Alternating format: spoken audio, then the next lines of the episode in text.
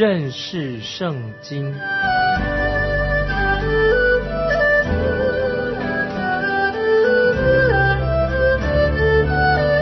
认识上帝的话，把上帝的话带到全世界。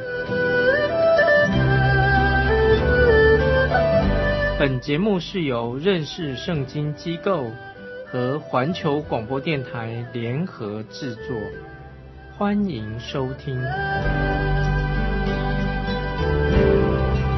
亲爱的听众朋友，你好，我们又在空中见面了。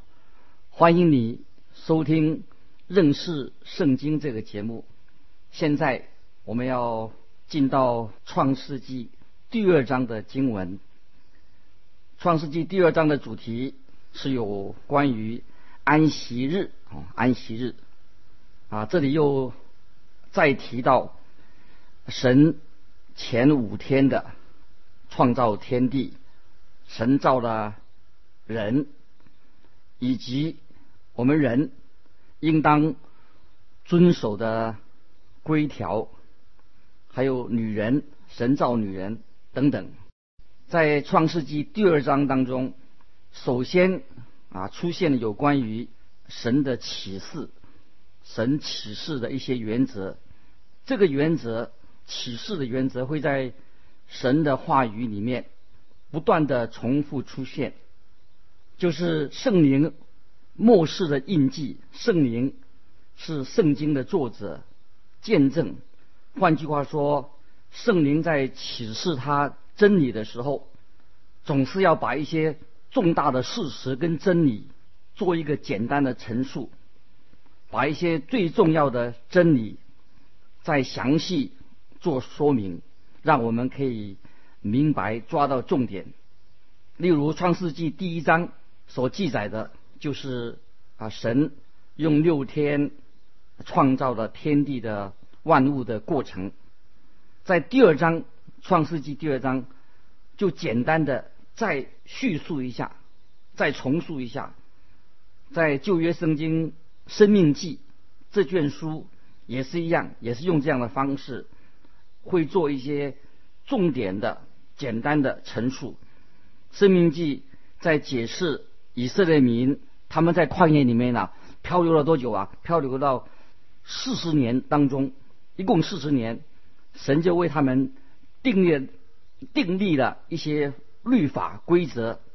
生命记里面，它就是不断的重复讲述啊神的律法，同时也是在解释，不但是重述解释，重复的解释重述这些律法。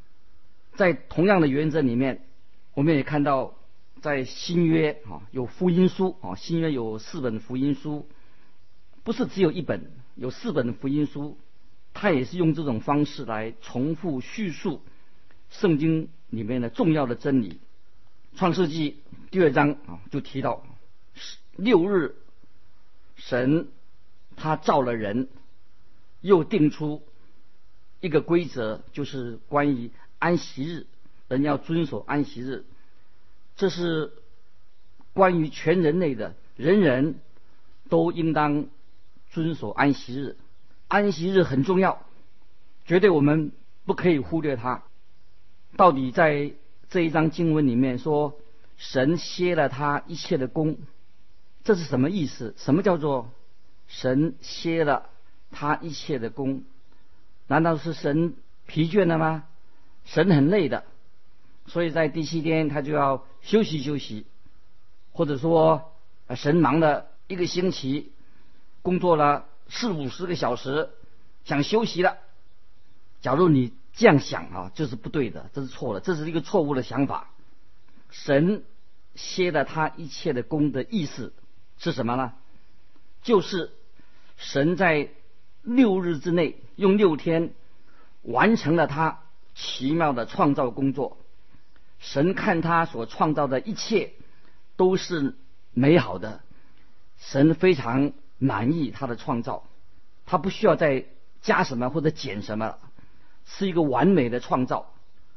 每次我自己在下班离开了我的办公室的时候，我的桌子上总是还有一大堆的东西，大堆的工作还没有做完。可是我不能说，哎呦，我我做完了，我已经完毕了。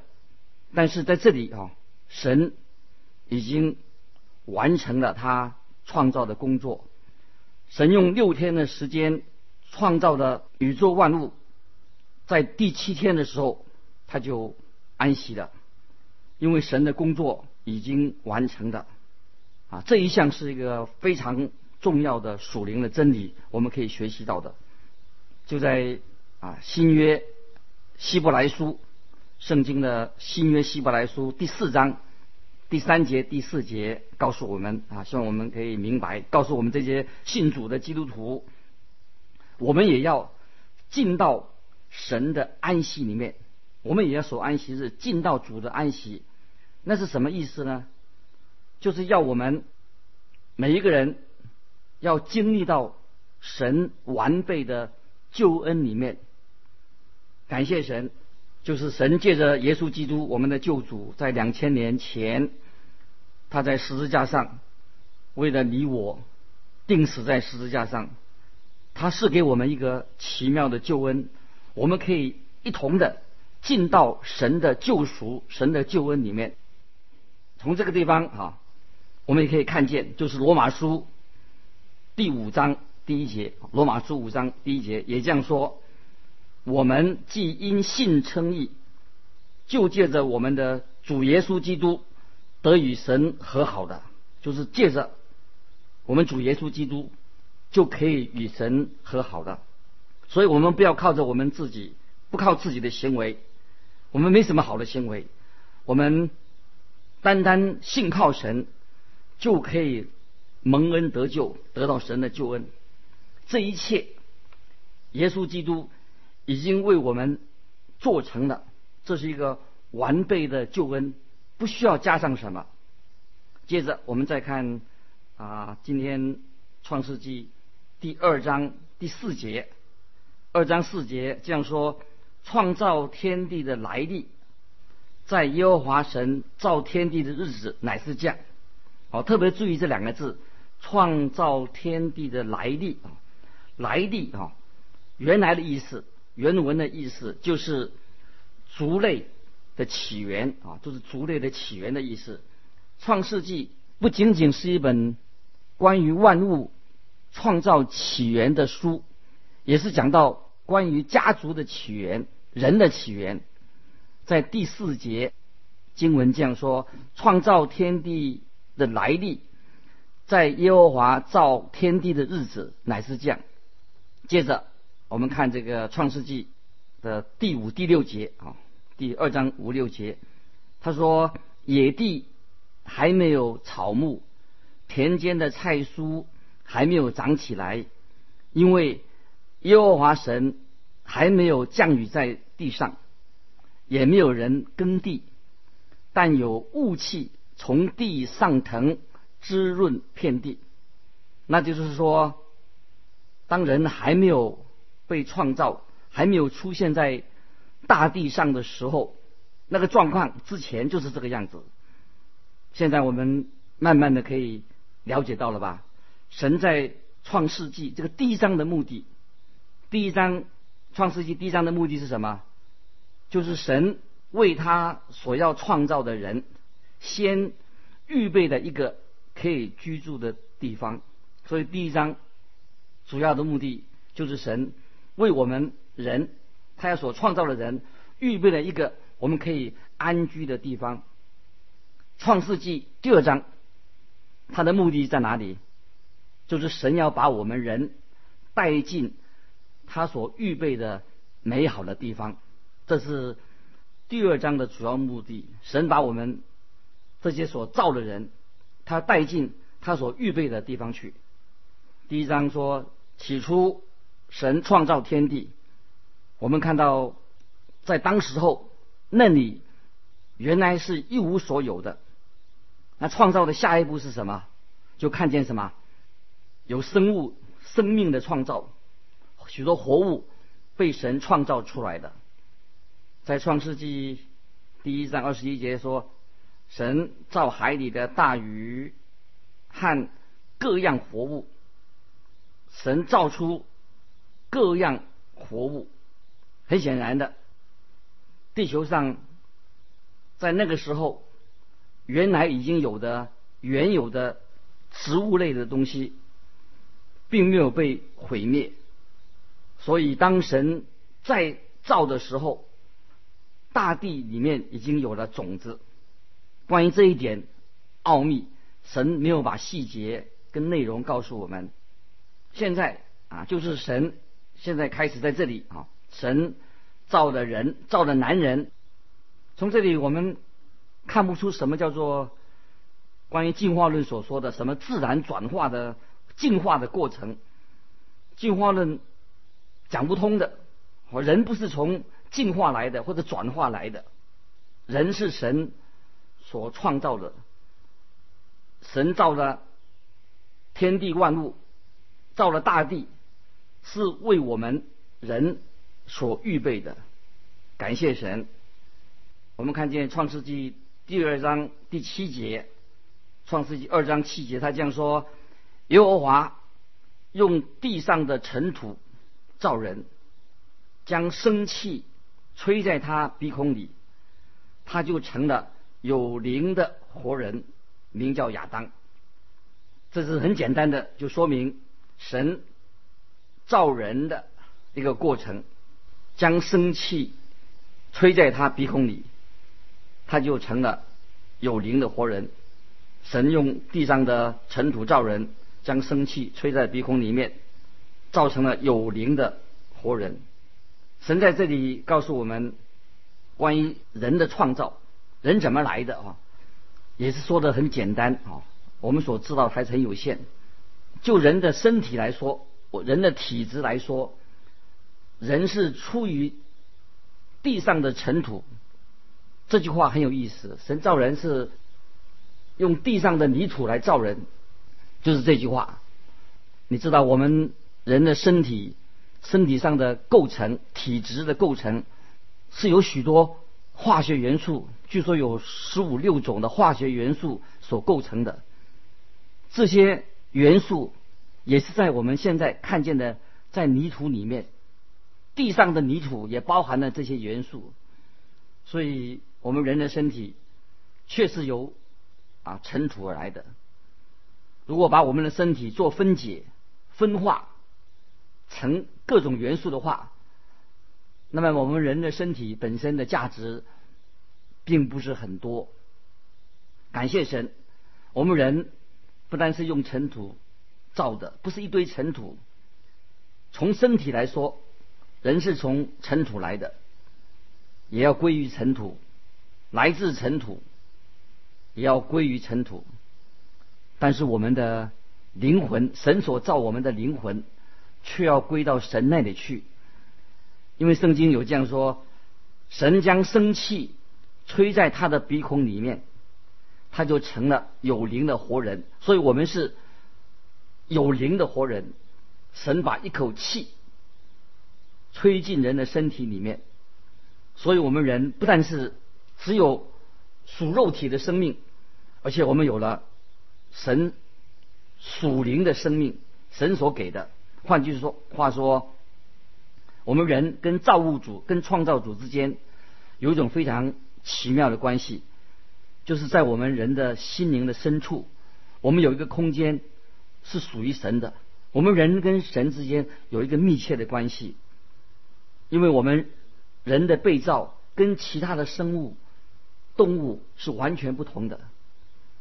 当然，神也除了造人以外，也造了天使。我们对于天使的状况，神所造的天使，我们所知道的也很有限。接着，我们请来看。二章第八节，耶和华在东方的伊甸立了一个园子，把他所造的人安置在那里。注意，这个伊甸园是一个地方，但是它的确实的位置在哪里？今天我们无法查考，找不到。有的圣经解经家他认为说，就是在现在的。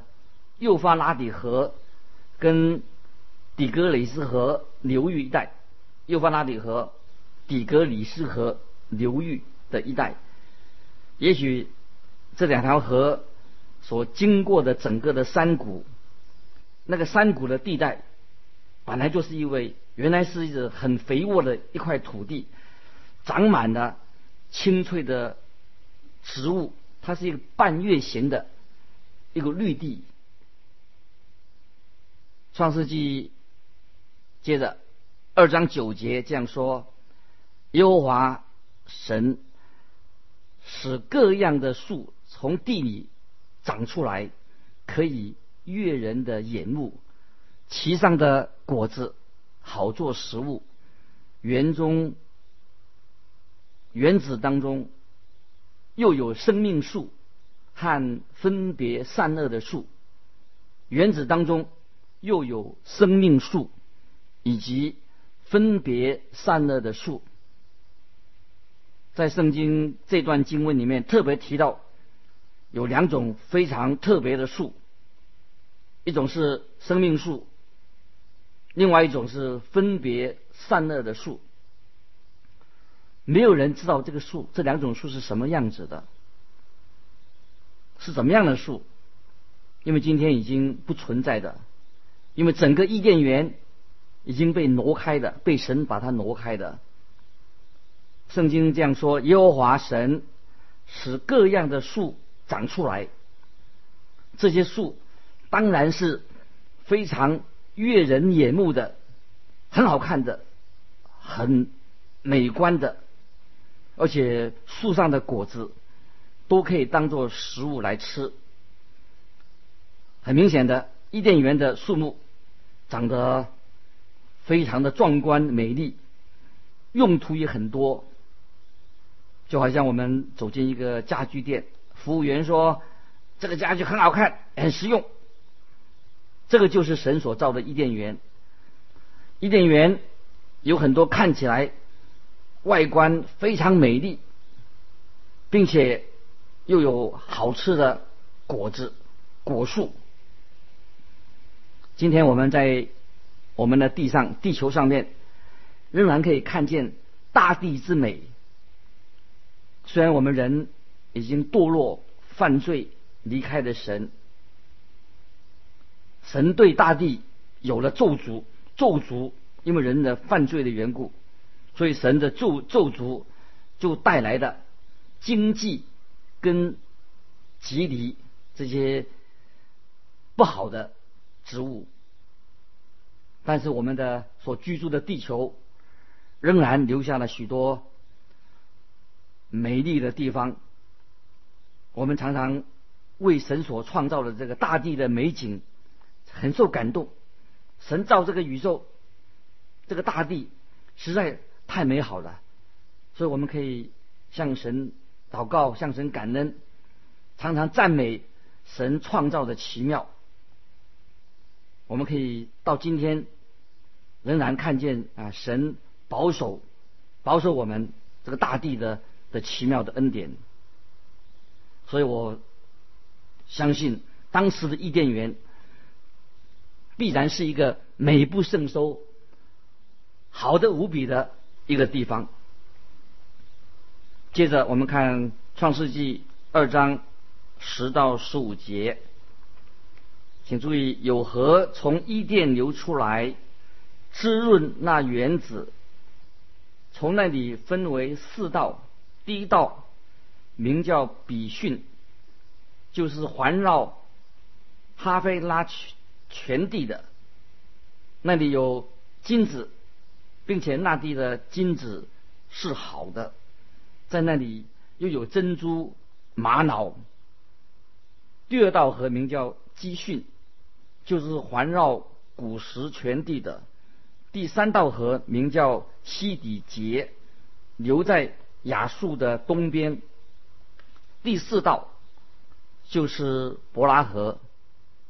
耶和华神将那人安置在伊甸园，使他修理看守。从这段经文里面，我们看见神护给亚当这个人，他可以自由的享用，并且他有责任管理这个伊甸园，所以神给他可以享受享用，但是他有责任管理，所以他有权柄，他也有职分做这样的事。接着我们看第十六、十七节，耶和华吩咐他说。园中各样的树上的果子，你可以随意吃，只是分别善恶树上的果子你不可吃，因为你吃的日子必定死。请注意这个经文，神的原来的心意不是要叫人死，乃是要试验他。这个就是我们所明白的。我们享受权利，同时也要负责任，权责相当。权利跟义务是不可以分开的，不可以只有享受权利而不尽的义务。在这里，我们看到神给我们人享有自由的意识，我们有自由。这是自由是一个特权，同时我们应该记得，不但我们有这个特权，同时我们要负起责任，同时我们要有责任，所以自由跟我们的责任不能分开。因此，人的自由意志，亚当的自由意志，要接受神的试验，看他是否愿意真正的顺服神的命令。经文里面说的很清楚，因为你吃的日子必定死。